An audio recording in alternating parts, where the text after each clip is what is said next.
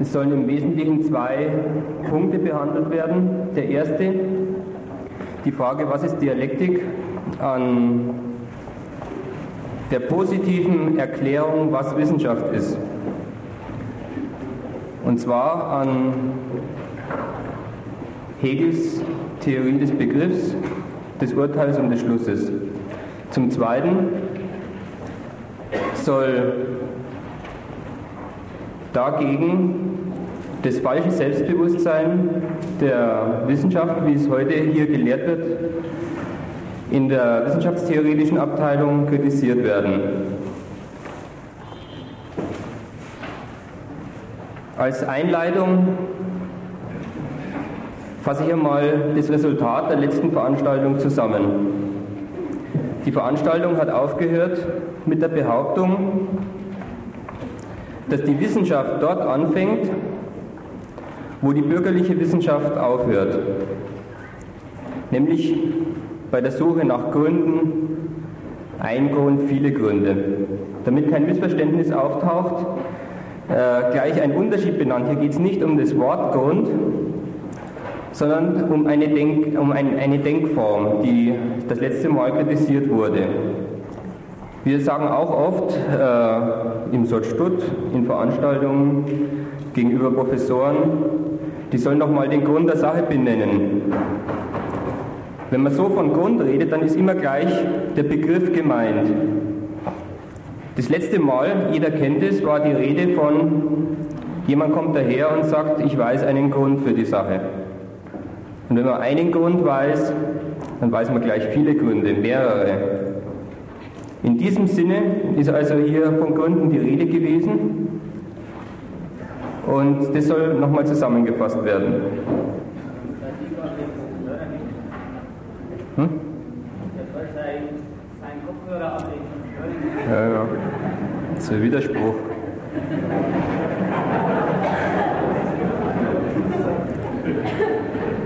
Wir hatten das letzte Mal zwei Sorten, zwei Arten von Begründungen uns vorgenommen. Das erste war das, was Hegel bei Hegel heißt, einfache Reflexion in sich.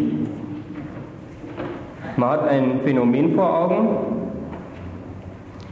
will sich nicht blöd gegenüber dem Phänomen stellen, sondern es erklären und bietet als Erklärung eine, einen Satz an, der folgendes Muster hat.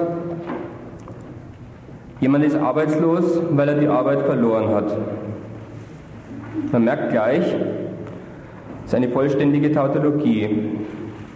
Es wird auch nicht besser, wenn man diese Tautologie etwas komplizierter ausdrückt. Das letzte Mal war die Kategorie Kraft und Äußerung dran. Auch hier liegt eine vollständige Tautologie vor. Wenn man sagt, warum ist einer arbeitslos geworden? Weil er ein Versager war oder ein Versager ist. Die Tautologie besteht darin, dass das Versagersein sich gar nicht, also das, womit begründet werden soll, warum einer arbeitslos ist, gar nicht anders bestimmt ist, als durch eben diesen Inhalt, dass er arbeitslos geworden ist. Was weiß man also von dieser inneren Beschaffenheit dieses Menschen? Naja, dass er sich darin äußert, dass er arbeitslos geworden ist. Und was weiß man über das Arbeitslos geworden sein? Dass dieses Resultat eben dieser seiner Beschaffenheit ist. Das ist also eine Tautologie, was Hegel formellen Grund nennt. Der Mangel dieser Kategorie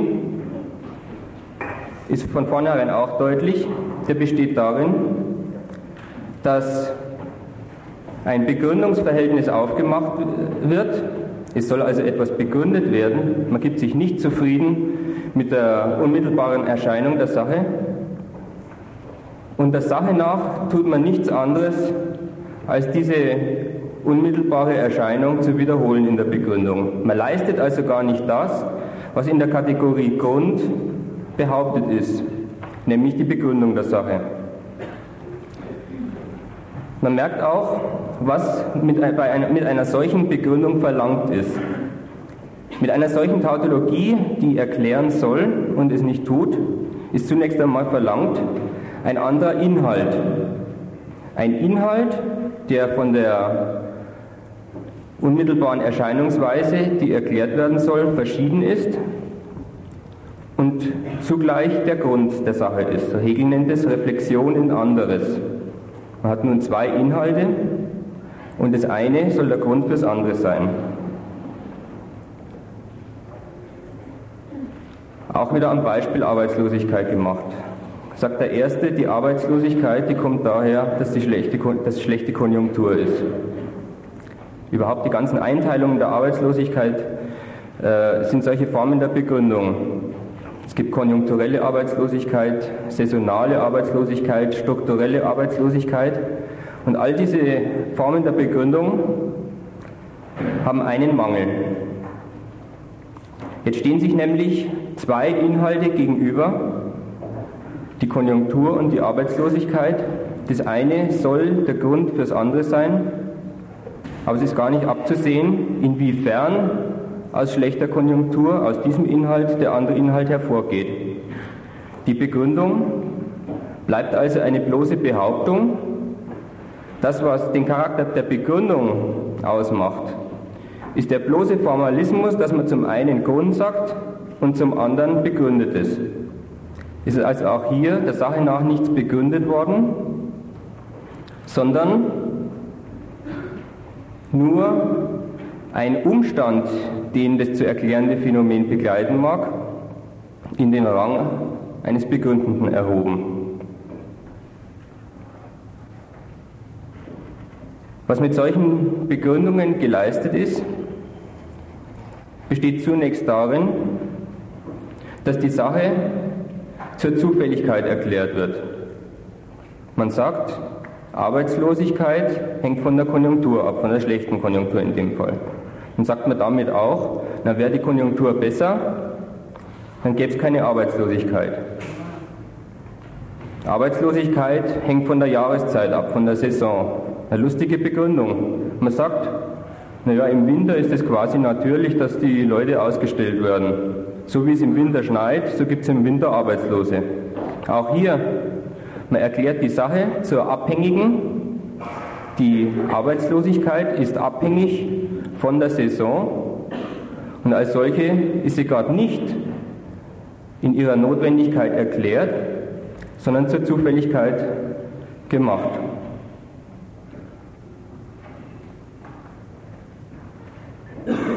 Die Gründe, die vielfältigen Gründe, die da angeführt werden, widersprechen sich auch noch untereinander.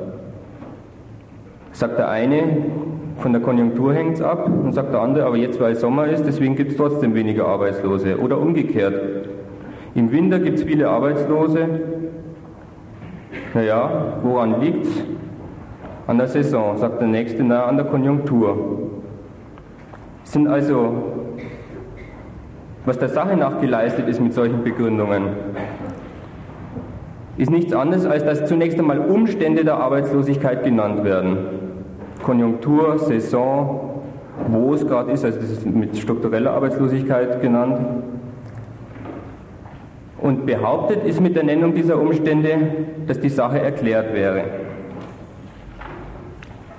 Was solchen Begründungen anzumerken ist, ist zunächst erstens, es liegt das Bedürfnis nach Erklärung vor. Auch in diesen falschen Erklärungen, falschen Begründungen. Die Sache wird nicht in ihrer Unmittelbarkeit belassen, nicht so, wie sie einem erscheint, wie man sie aus der Erfahrung entnimmt, sondern sie soll erklärt werden. Darin ist enthalten, dass die Sache, wie sie unmittelbar beschaffen ist und wie man sie aus der Erfahrung kennt, mangelhaft bestimmt ist. Man gibt sich nicht zufrieden mit dem Wissen, was man aus der Erfahrung hat, und es liegt darin begründet, dass dieses Wissen widersprüchlich bestimmt ist. Also sagt der eine, die Arbeitslosigkeit hängt von der Konjunktur ab. Na, jetzt sind wir im Aufschwung, jetzt florieren der Geschäftsgang und die Arbeitslosigkeit gibt es dennoch. Das muss erklärt werden, solch ein Widerspruch. Es liegt also in der Erfahrung, in der Kenntnis der Erfahrung liegen Widersprüche vor und die sind überhaupt das treibende Motiv, die Sache besser zu bestimmen, die Sache nach ihrer Identität zu bestimmen. Was weiterhin auffällt an den vorgeführten Beispielen, dass die bürgerlichen Wissenschaftler anscheinend ganz zufrieden sind, wenn sie sich in dieser Form des Widerspruchs, die die Kategorie Grund ausmacht, herumtreiben. Diese Wissenschaftler sind anscheinend nicht gewillt, die Widersprüche, die sie sich leisten, wenn sie lauter verschiedene sich widersprechende Gründe nennen, aufzulösen, sondern sind zufrieden damit. Da wurde das letzte Mal auch der Grund dafür gesagt. Dieses Denken hat gar nicht den Zweck zu erklären, sondern versieht, dieses Denken versieht die, das eigene affirmative Bedürfnis mit dem Schein der Erklärung. Und sobald dieser Schein durch die Kategorie Grundbegründetes hergestellt ist, gibt sie sich zufrieden. Nochmal an den Formen der Arbeitslosigkeit. Es ist merkwürdig, diese Einteilung saisonal, strukturell, konjunkturell. Was sagt man eigentlich damit? Sehr sonderbar. Bei saisonaler äh, Arbeitslosigkeit, da sagen die Leute, die Wissenschaftler und die Politiker immer dazu, na, die müssten wir eigentlich also erstens, die, die Saison ist Grund für die Arbeitslosigkeit. Im Winter gibt es mehr. Und zweitens sagen sie, na, die müssten wir eigentlich von den Arbeitslosenzahlen abziehen. Das ist ja, sie sagen damit, diese Arbeitslosigkeit, diese Sorte Arbeitslosigkeit, die gibt es nur, weil die Saison schlecht ist. Wäre die Saison gut, dann gäbe es gar nicht, insofern sind es gar keine eigentlichen Arbeitslosen. Die nächsten Arbeitslosen sitzen im Bayerischen Wald, da fängt das Spiel wieder, ab, wieder an. Das sind eigentlich auch keine richtigen Arbeitslosen, die gibt es nur, weil sie gerade im Bayerischen Wald sitzen und nicht dort, wo das Kapital hockt. Und so zu. Damit wird die Arbeitslosigkeit erklärt zu einer einzigen Zufälligkeit. Unter zufälligen Umständen gibt es hierzulande in der Marktwirtschaft Arbeitslosigkeit. Wenn diese Zufälle alle nicht eintreten würden, dann gäbe es auch keine Arbeitslosigkeit. Man merkt hier das apologetische Bedürfnis, das darin besteht, in der Behauptung, Arbeitslosigkeit bräuchte es eigentlich gar nicht im Kapitalismus, in der Marktwirtschaft. Alles, was hier als, Arbeitslose, als Arbeitslosigkeit auftritt, es hat seinen Grund gar nicht in dieser Produktionsweise, sondern purer Zufall. Es ist also ein apologetisches Bedürfnis, was die bürgerlichen Wissenschaftler bei der Nennung von Gründen, vielen Gründen, sich widersprechenden Gründen, was diese Wissenschaftler sich damit zufrieden geben lässt. Das zweite war, bei Hegel schaut es ganz anders aus. Der Hegel hat gemeint, die Kategorie Grund wäre ein einziger Auftrag ans Denken. Und zwar den Begriff zu suchen, die Notwendigkeit der Sache zu bestimmen. Vielleicht nochmal an dem Zitat kurz. Das Zitat Notwendigkeit.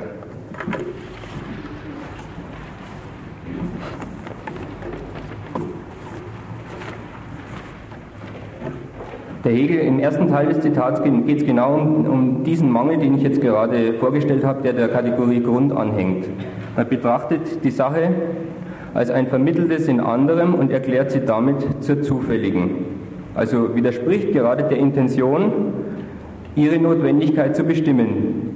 Die, die Kategorie Grund enthält diese Intention, aber bloß als Intention, als bloßes Bedürfnis.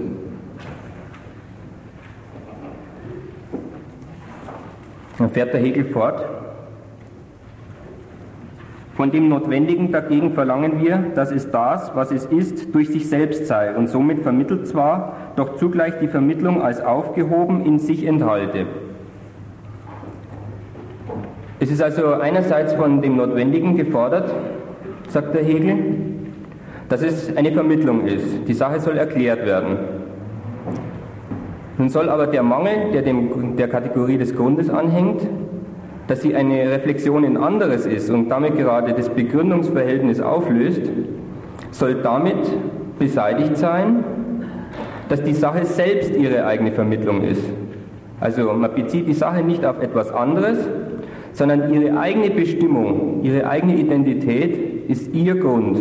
Das ist Notwendigkeit. Wir sagen demgemäß vom Notwendigen, es ist, also im Gegensatz zu, es hat Gründe, es hat viele Gründe, die der Sache äußerlich ist. Nein, hier sagt der Hegel, die Notwendigkeit, das ist die Sache. Und so gilt uns dasselbe als einfache Beziehung auf sich, in welchem das Bedingtsein durch anderes hinwegfällt. Die Sache ist also nicht mehr als zufällige da, sondern sie selber, ihre eigene Bestimmung, ist der Grund für ihre Erscheinungsweise. Es ist einfache Beziehung auf sich, also nicht Beziehung auf anderes, sondern sie bezieht sich in ihrer Erscheinungsweise auf ihren Inhalt. Der Inhalt ist der Grund für ihre Erscheinungsweise. Die Sache gibt es da zweimal. Der Prozess der Notwendigkeit beginnt mit der Existenz zerstreuter Umstände, die einander nichts anzugehen und keinen Zusammenhang in sich zu haben scheinen. Diese Umstände sind eine unmittelbare Wirklichkeit, welche in sich zusammenfällt und aus dieser Negation geht eine neue Wirklichkeit hervor. Der Prozess der Notwendigkeit beginnt also mit dem, wo, beim Begründen, äh, wo das Begründen aufhört nämlich mit der Nennung von Umständen der Sache. Mehr hat die Kategorie Grund nicht geleistet, als das aufgezählt wurde. Die Arbeitslosigkeit, naja, die hängt mit der Konjunktur zusammen, mit der Saison, mit, der, mit, mit dem Lohn, kann man beliebig fortmachen, mit den Japanern. Lauter Umstände der Arbeitslosigkeit werden in der Form der Gründe genannt. Damit fängt der Prozess der Notwendigkeit an.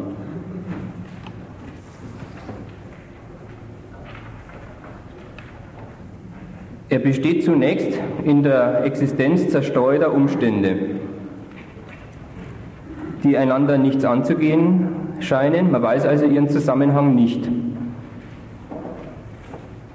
Was jedoch aus den zerstreuten Umständen hervorgeht, ist, sie sind mangelhafte Bestimmungen der Sache. Sie widersprechen sich und so gehen diese, zerstören sich diese Bestimmungen wechselseitig selber. Die Umstände gehen an sich zugrunde. Steht beim Hegel, diese Umstände sind eine unmittelbare Wirklichkeit, welche in sich zusammenfällt. Es ist also nicht ein Willkürakt des Denkens, dass diese Umstände keine, nicht als richtige Bestimmungen der Sache genommen werden, sondern an sich selber zerstören sich diese Umstände. Und zwar, weil sie sich wechselseitig widersprechen. Also das Beispiel war vorher, jemand sagt, Arbeitslosigkeit kommt von der Konjunktur, jetzt ist die Konjunktur gut und trotzdem gibt es die Arbeitslosigkeit. Da merkt man, diese, diese Bestimmungen sind nicht haltbar. Was jetzt bei Hegel weitersteht, aus dieser Negation geht eine neue Wirklichkeit hervor. Es ist also nicht so, dass nun all diese Umstände beiseite gelassen würden und zu neuen Gründen übergegangen wird, sondern die Art und Weise, wie sich diese, wie sich diese Umstände wechselseitig negieren, führt zu einer neuen Bestimmung, zu einer neuen Wirklichkeit. Wir haben hier einen Inhalt, welcher der Form nach in sich gedoppelt ist. Einmal als Inhalt der Sache, um die es sich handelt, und zweitens als Inhalt der zerstreuten Umstände, die als ein positives erscheinen und sich zunächst zu gelten machen. Wir haben also die Sache jetzt zweimal. Einmal als die zerstreuten Umstände, die sich an der Sache, um die es geht, Arbeitslosigkeit in dem Fall, geltend machen. Die Konjunktur hat ja tatsächlich Einflüsse auf die Zahl der Arbeitslosigkeit in dem Fall. Zum Zweiten haben wir die Sache als, als ihren Inhalt gefasst die Arbeitslosigkeit nicht mehr als ein Sammelsurium von Umständen, sondern als Identität genommen, als Identität dieser zerstreuten Umstände. Man weiß jetzt das Prinzip der Sache. Und zwar so, dass die Identität einerseits die Identität dieser mannigfaltigen Umstände ist und zum Zweiten der Grund für diese Umstände ist, für diese Vielfalt der Bestimmungen, die man in der Erfahrung weiß.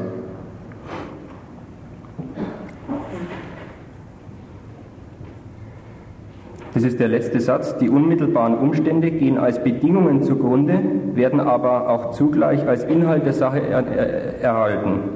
Man hat also einen Inhalt, eine bestimmte Identität, und zwar die Identität dieser Umstände, und die besteht nicht darin, die pure Negation dieser Umstände zu sein, sondern diese Umstände gehen nur als Bedingungen zugrunde und werden als Inhalt, als zu erklärender, durch die Identität zu erklärender und erklärter Inhalt der Sache aufgehoben.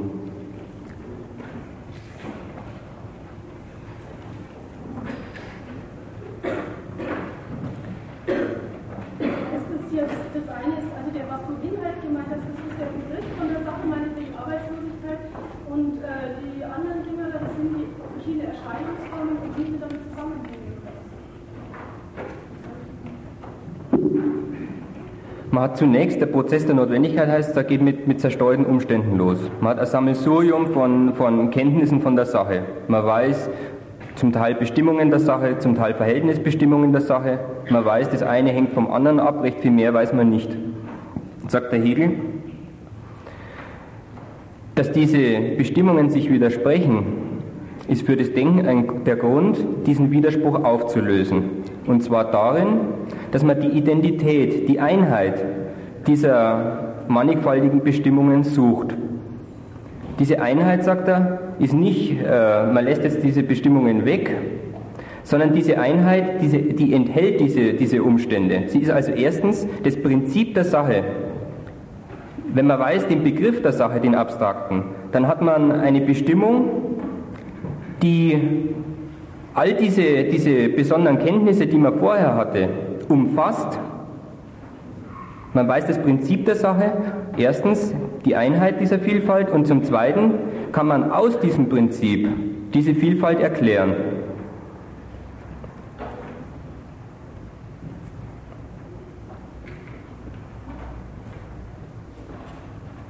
Dialektik ganz allgemein. Ich mache es nachher an der Kategorie Begriff, Urteil und Schluss genauer durch. Kategor äh, Dialektik ganz allgemein hat also ihren Ausgangspunkt darin, dass sich im Denken widersprüchliche Bestimmungen finden, widersprüchliche Bestimmungen einer Sache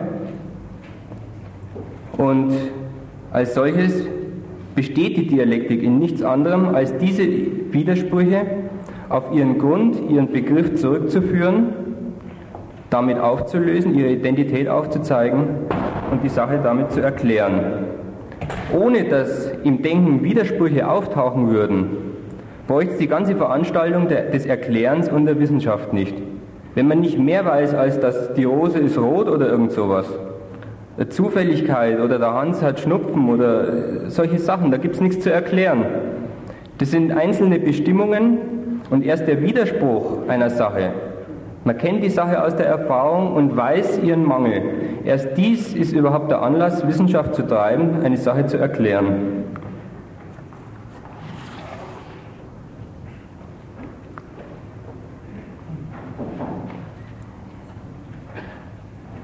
Dialektik ist die Erläuterung dessen, was einer tut, wenn er Wissenschaft treibt. Sie fällt zusammen mit der Erläuterung dessen, was ein Begriff ist und wie sich das Denken einen solchen Begriff erarbeitet. Zum Zitat, zum nächsten Hegel-Zitat, der Begriff.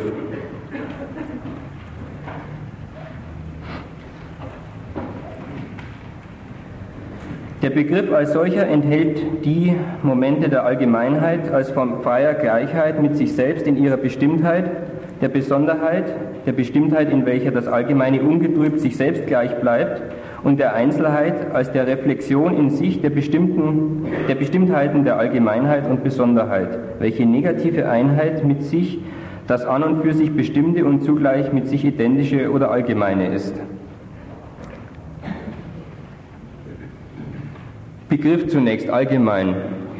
Begriff, damit ist nicht gemeint die Bedeutung eines Wortes. Es wird ja vielfach äh, einfach austauschbar verwendet. Wenn man sagt, der Begriff des Hauses oder beim, beim in, in, äh, in, Sendungen im Fernsehen gibt es Begriffe raten. Da ist bloß das Wort gemeint. Solches ist da hier nicht gemeint. Ist gemeint, jeder weiß, was was das Wort Arbeitslosigkeit bedeutet. Jeder kennt es aus dem Fernsehen, dieses Phänomen wird ja jeden Tag zum Erbrechen wiederholt. Aber dass man jetzt weiß, das Prinzip dieser Sache, den Grund dieser Sache, wie sich es erklärt, Das ist noch eine andere Sache. Und das ist hier mit Begriff gemeint, als das Begreifen, Erklären einer Sache. Dann sagt der Hegel, der Begriff als solcher enthält die Momente der Allgemeinheit. Zunächst das. Allgemeinheit macht er weiter als freier Gleichheit mit sich selbst in ihrer Bestimmtheit. Die, die, Allgemeinheit ist also zunächst die Bestimmung der Identität einer Sache, Gleichheit mit sich. Man redet vom Begriff übrigens im Singular. Man sagt, was ist das Pferd oder was ist die Arbeitslosigkeit. Das ist also von vornherein die Identität der Sache soll bestimmt werden und als solches ist die erste Bestimmung die Identität der Sache, die verlangt, das steht in der hinteren Formulierung in dem Relativsatz als freier Gleichheit mit sich selbst in ihrer Bestimmtheit. Das ist also erstens eine bestimmte Identität, eine Bestimmtheit, in der die Sache sich selbst gleich bleibt. Das ist also erstens ein Beispiel, die Arbeitslosigkeit einmal mal rationell genommen. Die Arbeitslosen, sage ich, sind Lohnabhängige, sind nützliche Idioten des Kapitals seine allgemeine Bestimmung der Arbeitslosen. Die Behauptung, die mit dieser allgemeinen Bestimmung logisch gesehen gemacht ist, heißt, ein Arbeitsloser ist nichts anderes als diese Bestimmung. Da können Verhältnisse eintreten, wie sie wollen. Ein Arbeitsloser bleibt immer dies. Da kann es nicht sein, wie vorhin mit, den, mit dem Beispiel, Arbeitslosigkeit hängt von der Konjunktur ab, wo man dann sagt, na, wenn die Konjunktur besser wird, dann ist Arbeitslo ein Arbeitsloser was ganz was anderes als äh, ein, ein Lohnarbeiter, als ein Lohnabhängiger. Nein, es soll also mit dieser Bestimmung gesagt sein, der Arbeitslose ist nichts anderes, das hängt von nichts ab, diese Bestimmung, von, ist nichts anderes als eben diese bestimmte Identität. Die Allgemeinheit ist das. Das, was ich gerade gesagt habe, heißt hier in der Formulierung vom Hegel freie Gleichheit. Also frei, das hängt von nichts ab, dass die Sache sich in dieser Bestimmung völlig gleich bleibt, was sie auch sonst noch ist.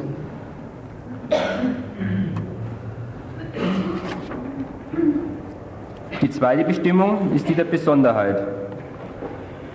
Die Besonderheit der Bestimmtheit, in welcher das Allgemeine ungetrübt sich selbst gleich bleibt. Es ist also eine nähere Bestimmung des Arbeitslosen gefordert, eine nähere Bestimmung des Begriffs allgemein. Die Sache wird unterschieden. Man hat jetzt eine Bestimmtheit, eine Identität, das war die Allgemeinheit, und unterscheidet diese Allgemeinheit. Also Beispiel, der Arbeitslose ist ein Lohnabhängiger, der derzeit vom Kapital für unbrauchbar erachtet wird, weil die Geschäfte auch ohne ihn gehen. Man, macht, man unterscheidet diesen allgemeinen Begriff, die, diese Bestimmung der Allgemeinheit in sich.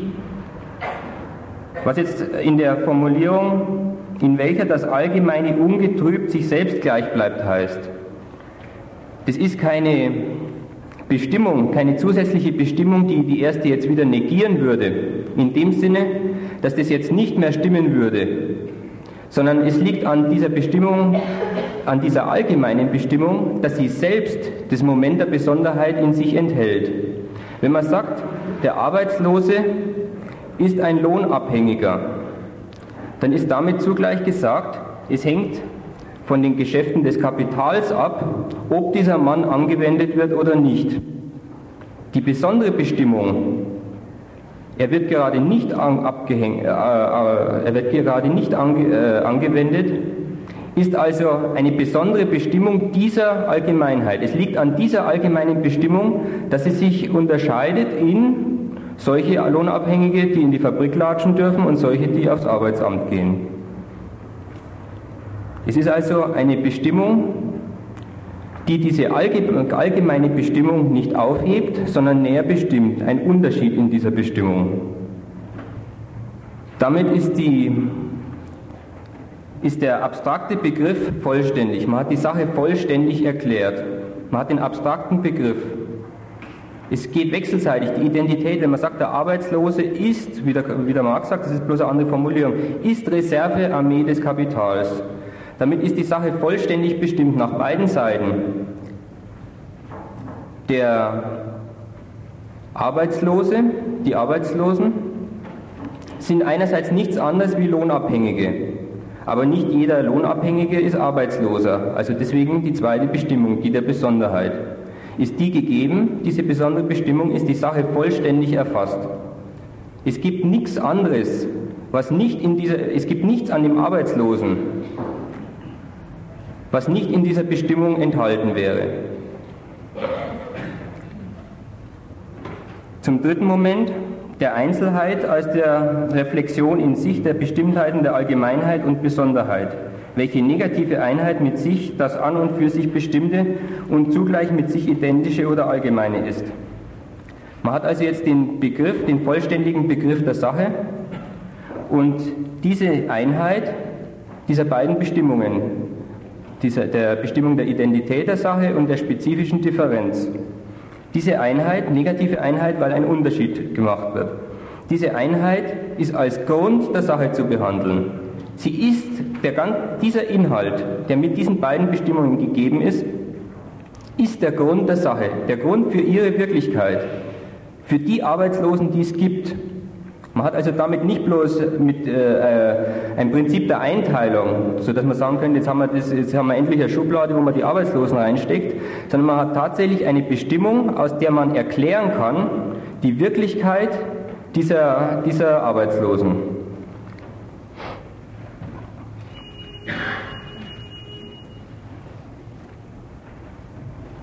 Nichts weiteres hat die Wissenschaft zu tun, als die Identität der Sache zu bestimmen und aus dieser bestimmten Identität die Wirklichkeit der Sache zu erklären. Das ist der Begriff.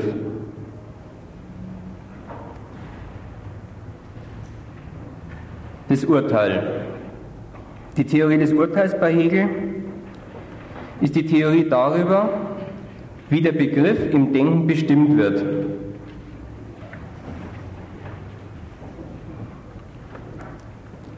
Man hat zunächst die Sache als ihren Namen, Arbeitslosigkeit, von dem vorher schon gesagt wird, den kennen viele Leute, auch solche, die nicht wissen, was der Begriff der Arbeitslosigkeit ist. Er sichert aber ab, dass von ein und derselben Sache geredet wird und es ist darin schon festgehalten, dass der Gegenstand Arbeitslosigkeit ein identischer ist. Also nicht zerfällt in 100.000 Sachen, sondern man weiß schon, das ist ein Phänomen. Wir reden jetzt über dieselbe Sache und die gilt es zu erklären, zu bestimmen im Urteil zunächst. Der Name steht so für die Identität der Sache. Und im Urteil wird diese Identität bestimmt. Diese Bestimmung geht so, dass von diesem Namen, der für die Sache, für die Identität der Sache steht, die Bestimmung dieser Identität unterschieden wird. Man hat jetzt im Urteil, jeder weiß das, Subjekt und Prädikat, zwei Bestimmungen. Die Arbeitslosigkeit, die Arbeitslosen ist gleich und dann kommt die Bestimmung, was, was das ist, diese Identität. Und zwar ist an dieser Stelle nicht irgendeine Bestimmung verlangt, sondern tatsächlich, so wie es das Urteil ausdrückt, mit dem Ist, mit der Copula, muss der Unterschied, der gemacht wird, zwischen der Identität und der unterschiedlichen Bestimmung, muss tatsächlich identisch sein. Es ist also verlangt, dass im Urteil die Identität der Sache mit ihrem Unterschied identisch gesetzt wird. Wenn man das mal durchmacht, sagt einer, die Rose ist rot.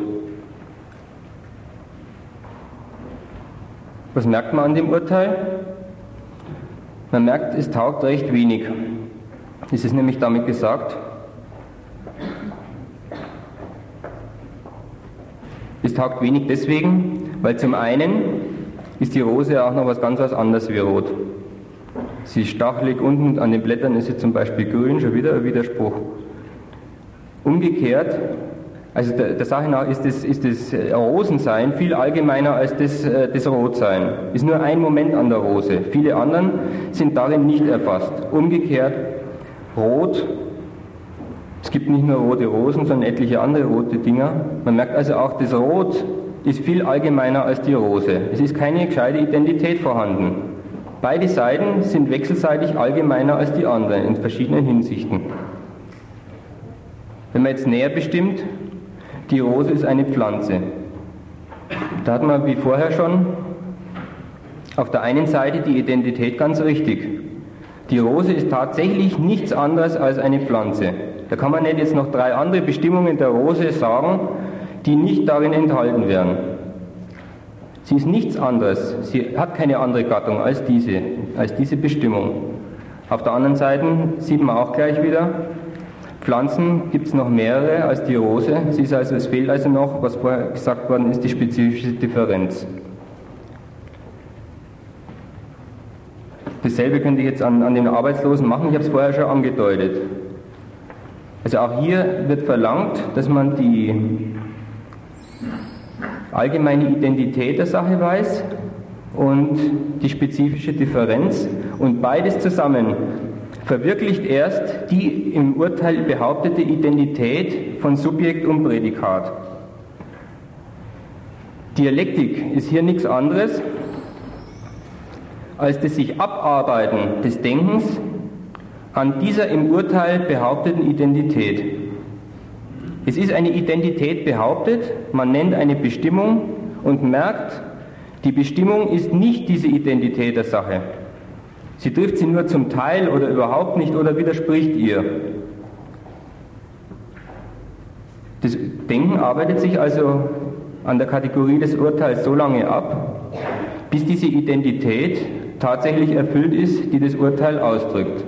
Sodass man sagen kann, tatsächlich das Subjekt ist das Prädikat und nichts anderes, nichts weiteres und vollständige Bestimmung ist darin gegeben. Man denkt, man sieht weiter, dass das Dialektische, wovon so oft gesagt wird, keine Sau versteht. Ich habe vorher mal eine Formulierung gesagt, äh, dialektisch ist, wenn die Identität und der Unterschied identisch gesetzt werden. Es ist nichts anderes als das kleine Kunststück, was man mit dem Urteil vollbringt. Und obwohl jede, jeder Mensch an der Uni sagt, das könnte keiner verstehen, treibt es jeder. An den ganz einfachen Beispielen, die ich jetzt gesagt habe, wird wohl jeder gemerkt haben, genau das macht man jeden Tag.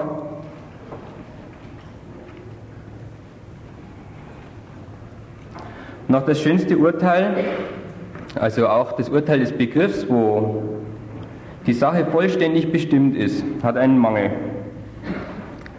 Und zwar besteht dieser Mangel darin, dass es eine bloße Behauptung bleibt. Es wird gesagt, das Subjekt ist das Prädikat. Und die Frage, die sich da auftut, ist die, danach woher weißt du das? Verlangt es also nach einer Vermittlung von Subjekt und Prädikat es muss gezeigt werden, inwiefern die Sache nichts anderes ist als eben dies, was im Prädikat steht.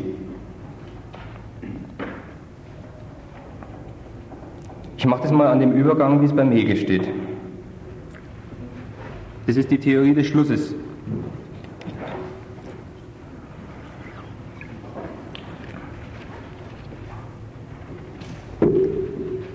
Der Übergang findet sich beim Hegel im Kapitel äh, das Urteil des Begriffs. Das sind Urteile der Form, dies ist ein gutes Mikrofon. Was macht man da? Man merkt auch wieder, das sind Urteile, der dümmste Bauer kann sowas machen. Was, was macht man da, wenn man sagt, dies ist ein gutes Mikrofon? Man weiß, erstens, die Sache in ihr, man hat erstens die, die, die Sache in ihrer Einzelheit identifiziert mit ihrem Begriff. Man sagt dieses Mikrofon. Zum Zweiten weiß man die vollständige Bestimmung des Begriffs und vergleicht nun die einzelne Sache mit dem Begriff und stellt fest, ob sie sich entspricht oder nicht. Man weiß also in dem Fall den Begriff der Sache, das liegt bei, bei, bei nützlichen Dingen im Zweck, vergleicht die Sache mit ihrem Zweck und dann kommt raus, ob sie ihr entspricht oder nicht. Dann sagt man, das Mikrofon ist gut oder wenn es nicht geht, sagt man, es ist schlecht. Die Vermittlung, die gesuchte, die die einzelne Sache mit dem Begriff identifiziert. Nach einer solchen Identität war ja verlangt. Das Urteil hatte den Mangel, man weiß nicht, es war eine bloße behauptete Identität. Diese Identität soll jetzt bewiesen werden. Was macht man da? Auch wieder das Hegel-Beispiel ganz einfach. Dieses Mikrofon so und so beschaffen ist ein gutes Mikrofon. Man macht also diesen Vergleich zwischen der Sache und ihrem Begriff und begründet das Urteil damit, dass die Sache so und so beschaffen ist. Damit hat man die Vermittlung geleistet. Tatsächlich, man hat die Identität der Sache in ihrem Begriff bewiesen. Auch hier wieder ein Beispiel aus der Arbeitslosenwelt, die also als endgültiger Beweis dafür, dass tatsächlich jeder dialektisch denkt. Das Beispiel war gestern im Radio, das hieß, da hat sich der Unternehmerverband beschwert darüber, dass die Arbeitslosen, dass, dass äh, unter den Arbeitslosen, dass die noch viel zu wenig sind. Sollten nämlich auch die Frauen verstärkt ins Berufsleben eintreten und sich ausbilden lassen, damit sie dann nachher tauglich sind für für ihre Anwendung äh, durch das Kapital. Was ist das? Das ist auch ein Urteil des Begriffs. Der Unternehmer, der hat bemerkt, die Arbeitslosen, die sind für nichts anderes da, als meine nützlichen Idioten zu sein. Dann hat er diesen Begriff verglichen mit der Arbeitslosigkeit, die es gibt, und hat festgestellt, hier und da Gibt es tatsächlich noch irgendwelche Bedürfnisse, die mir als Kapital nicht erfüllt werden, obwohl die nichts anderes sind als meine nützlichen Idioten? Ist auf den Schluss gekommen und hat gesagt, naja, dann ist diese Arbeitslosigkeit ihrem Begriff nach mangelhaft.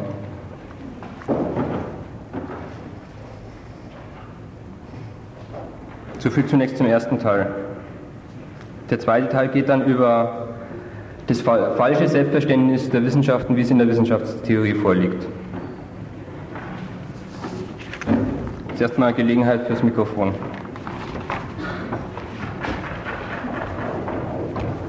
Ergänzung wegen der vorhin gelaufenen Zwischenfrage.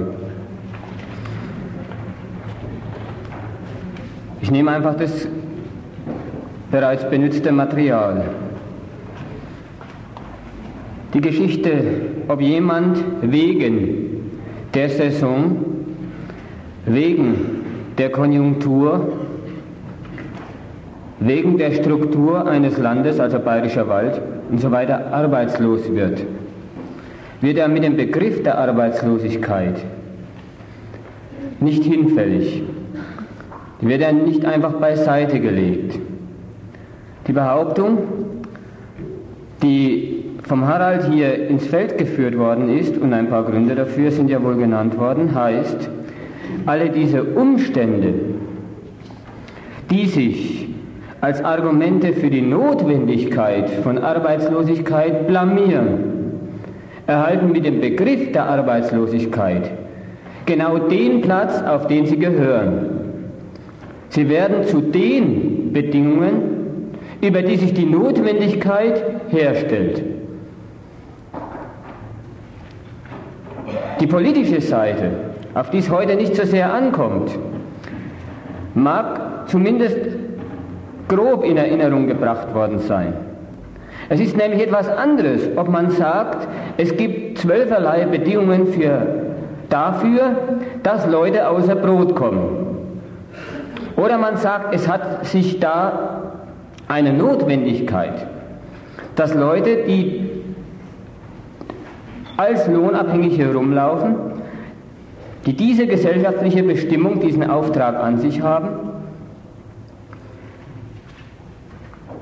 Die laufen prinzipiell wegen eines Bedürfnisses, von dem sie abhängig sind. Gefahr, dass auf ihre Abhängigkeit keinen Wert gelegt wird. Es ist also ein Unterschied zwischen der Benennung von Naja, aus dem oder dem Anlass heraus wird jemand arbeitslos oder er wird arbeitslos, weil hier die Sache so geordnet ist in der Wirtschaft.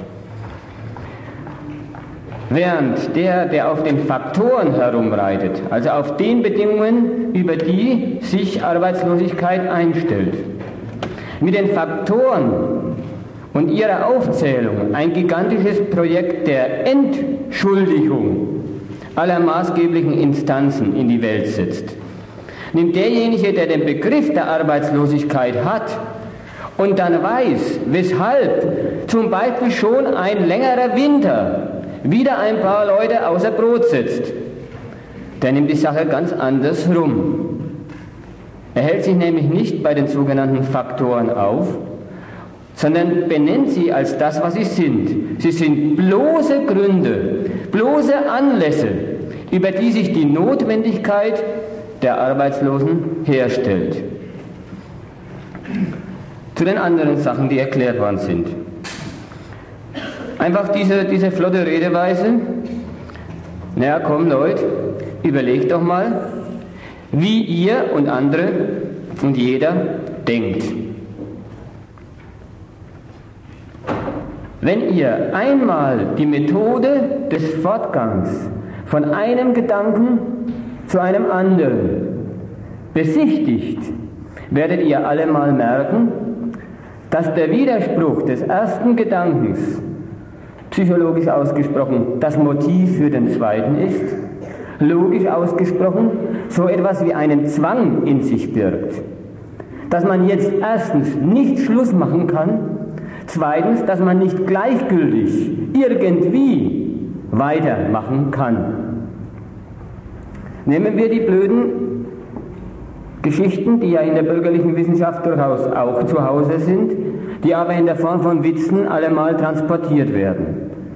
Die Geschichte mit der Rose ist eine Pflanze, ja? Da ist die Rose die Besonderheit der allgemeinen Gattung und so fort und jetzt, jetzt ist man damit fertig. Entweder es ist um nichts anderes gegangen als um den abstrakten Begriff, um das positive Urteil, wie heißt die allgemeine, die Allgemeinheit dessen, was man als Rose kennt und in der Vorstellung besitzt. Dann kann man auch aufhören. Der Biologe wird das nicht tun.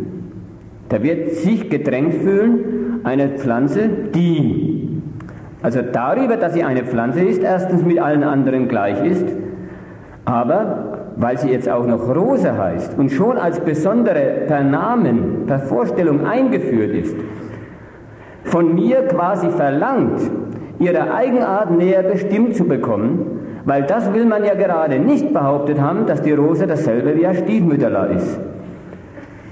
Das Seltsame ist also, dass der Widerspruch, der hier im Urteil existiert, vorne die Besonderheit, hinten die Allgemeinheit, gar noch eventuell mit dem, mit dem Demonstrativpronomen, diese Rose ist eine Pflanze, wo also auch noch die Einzelheiten mitten äh, ins Urteil, das da gerade geäußert wird, Einzug gehalten hat, dann stellt sich der Auftrag quasi, es sei denn, er will sagen, denken ist nichts für mich, ich mache was anderes, ich fahre Ski. Aber wenn man schon denkt, dann hat man sich mit diesem simplen Urteil einen Auftrag eingehandelt, der nur aus dem Widerspruch der Gleichsetzung von Einzelheit, Besonderheit und Allgemeinheit resultiert. Anders gesprochen, die Behauptung der ganzen Veranstaltung, das letzte Mal und heute, ist erstens die, wer wissen will, was Dialektik ist, muss besondere Gedanken Gedanken aus der einen oder anderen wissenschaftlichen Disziplin oder sonst aus dem Leben hernehmen, sie analysieren mit dem Bedürfnis, ich will die Technik, die Methode des Fortgangs meiner Überlegungen ermitteln. Kaum macht er sich an dieses Geschäft, merkt er, dass der Motor für Überlegungen, die sich nicht gegeneinander gleichgültig verhalten, allemal der Widerspruch der einen Überlegung ist. Genau das Gegenteil wird von bürgerlichen Kritikern der Dialektik und so weiter, Leuten, die übrigens noch nie Auskunft gegeben haben oder Auskunft geben wollten darüber, was Dialektik sei, die sich nur für Dialektik so oder anders verwaschen ausgesprochen haben. Genau das Gegenteil wird A gefordert und B vermisst. Das Gegenteil meine ich damit, ja sagen wir mal, du bist ein Linker, du bist ein Marxist, du bist ein Hegelianer, erklär mir doch mal, wie du beim Denken verfährst. Genau das ist mit keinem Wort hier behauptet worden, dass Dialektik eine Methode wäre, hinter die ein Komma kommt und die als Umzusatz erläutert werden könnte. Also, während der Positivist, der Realist, der formale Logiker und so weiter folgende Denkregeln ins, äh, ja, postulieren und sie dann anwenden, nimmt der Dialektiker umgekehrt seine Denkregeln und setzt sie dann um und wendet sie an auf x-beliebigen, x-beliebigen Stoff. Genau das nicht. Wenn überhaupt etwas Allgemeines darüber gesagt werden kann, was Dialektik ist, dann muss man sagen, die Ermittlung dessen, was sie ist, ist reine Kon Kontemplation in Bezug auf schon vollzogenes Denken, ist eine Analyse der logischen Übergänge, Fortschritte, die das Denken, wie es geht und steht, und zwar das Richtige wie das Falsche, anstellt. Nochmal zu dem Beispiel von vorhin zurück und zu der Zwischenfrage. Blamiert haben sie sich diese ganzen Umstände, aus denen Arbeitslosigkeit so landläufig immer vor sich hin erklärt, vermeldet, entstehen soll, darüber erstens, dass sie einander ausschließen, zweitens, dass jedes für sich eine Notwendigkeit postuliert, die dann in, die, in, den, in das Reich des Zufalls fällt. Es wird also da glatt behauptet, und das ist der Widerspruch, der hier vorwärts treibt. Es wird behauptet, es ist der Zufall des Wetters, der darüber gebietet, ob Leute arbeitslos werden. Der nächste, es ist der Zufall und die Wechselfälle der Konjunktur, die darüber gebieten, ob. Der Mangel dieser Erklärung ist rein logisch nicht darin zu sehen, also außer ihrem immanenten Widerspruch, dass sie sich wechselseitig tot machen, äh, lässt sich übrigens leicht überwinden. Man erklärt alles zu Faktoren und hat eben dann verschiedene Faktoren, aber dann gibt es immer noch einen Widerspruch. Die Behauptung, die in, in der Form des Urteils abgeliefert wird, ist allemal eine von Notwendigkeiten. Ich drücke es mal ganz ironisch aus. Wenn einer nicht behaupten will, er wüsste, woher die Arbeitslosigkeit kommt, warum es sie gibt, dann bräuchte er auch das Spiel mit der Saison und Struktur nicht zu machen. Dann kann er auch genauso gut sagen, es ist Gott gewollt und Schicksal. Dann hätte er allerdings seinen Widerspruch, dass er eine Notwendigkeit unmittelbar als Zufall und nicht zu erklärendes, nicht zu ermittelndes, nie je zu ergründendes ausgeben will, dann hätte er diesen Widerspruch explizit abgeliefert bei all seinen Zuhörern. Umgekehrt sagen wir, die bürgerliche Wissenschaft mag noch so viel Tricks auf Lager haben. Das heutige Denken macht an noch so viel Dummheiten kranken. Sichtbar sind diese Dummheiten allemal, weil sie nämlich noch als Dummheiten in der Form des Behauptens von Notwendigkeiten daherkommen. Und nicht nur das, auch der Übergang, den der Harald gemacht hat vom Urteil, dann vom Urteil des Begriffs, also schlechtes Mikrofon, gutes, wo ja schon ein Vergleich des, der gewussten Zweckbestimmung der Sache mit der Einzelheit, die ich zufällig antreffe, vonstatten geht. Wenn überall solche Urteile gefällt werden, dann sind die Leute auch der Techniken des Schließens mächtig. Also der Begründung ihrer Behauptung, aber jetzt nicht Begründung in dem Ich finde diesen oder jenen Grund, sondern Begründungen, die die Form der Notwendigkeit von vornherein sehr respektvoll handhaben. Das als Ergänzung und gleichzeitig als Vorbereitung für den letzten Teil, was passiert, das behandelt dieser letzte Teil. Was passiert, wenn sich über die Notwendigkeiten des Denkens, über so Sachen wie ist ein Widerspruch ein Motor, ein Auftrag an den, der ihn äußert, der ihn festhält oder nicht? Was dann passiert, wenn sich bürgerliche Wissenschaftler oder Philosophen darüber hermachen und die Sache, wie geht denn das Denken, also diese bestandsaufnehmende Sichtweise verlassen und in die andere Sphäre einsteigen, wie müsste denn das Denken gehen, damit aus ihm dies oder jenes herauskommt. Also wo die reine Objektivität der Besichtigung des Denkens, objektive Betrachtung, wie funktioniert es denn, ersetzt wird durch lauter, lauter finale Betrachtungen. Final heißt so viel wie, wo soll es denn hinlaufen? Wie soll es denn gehen?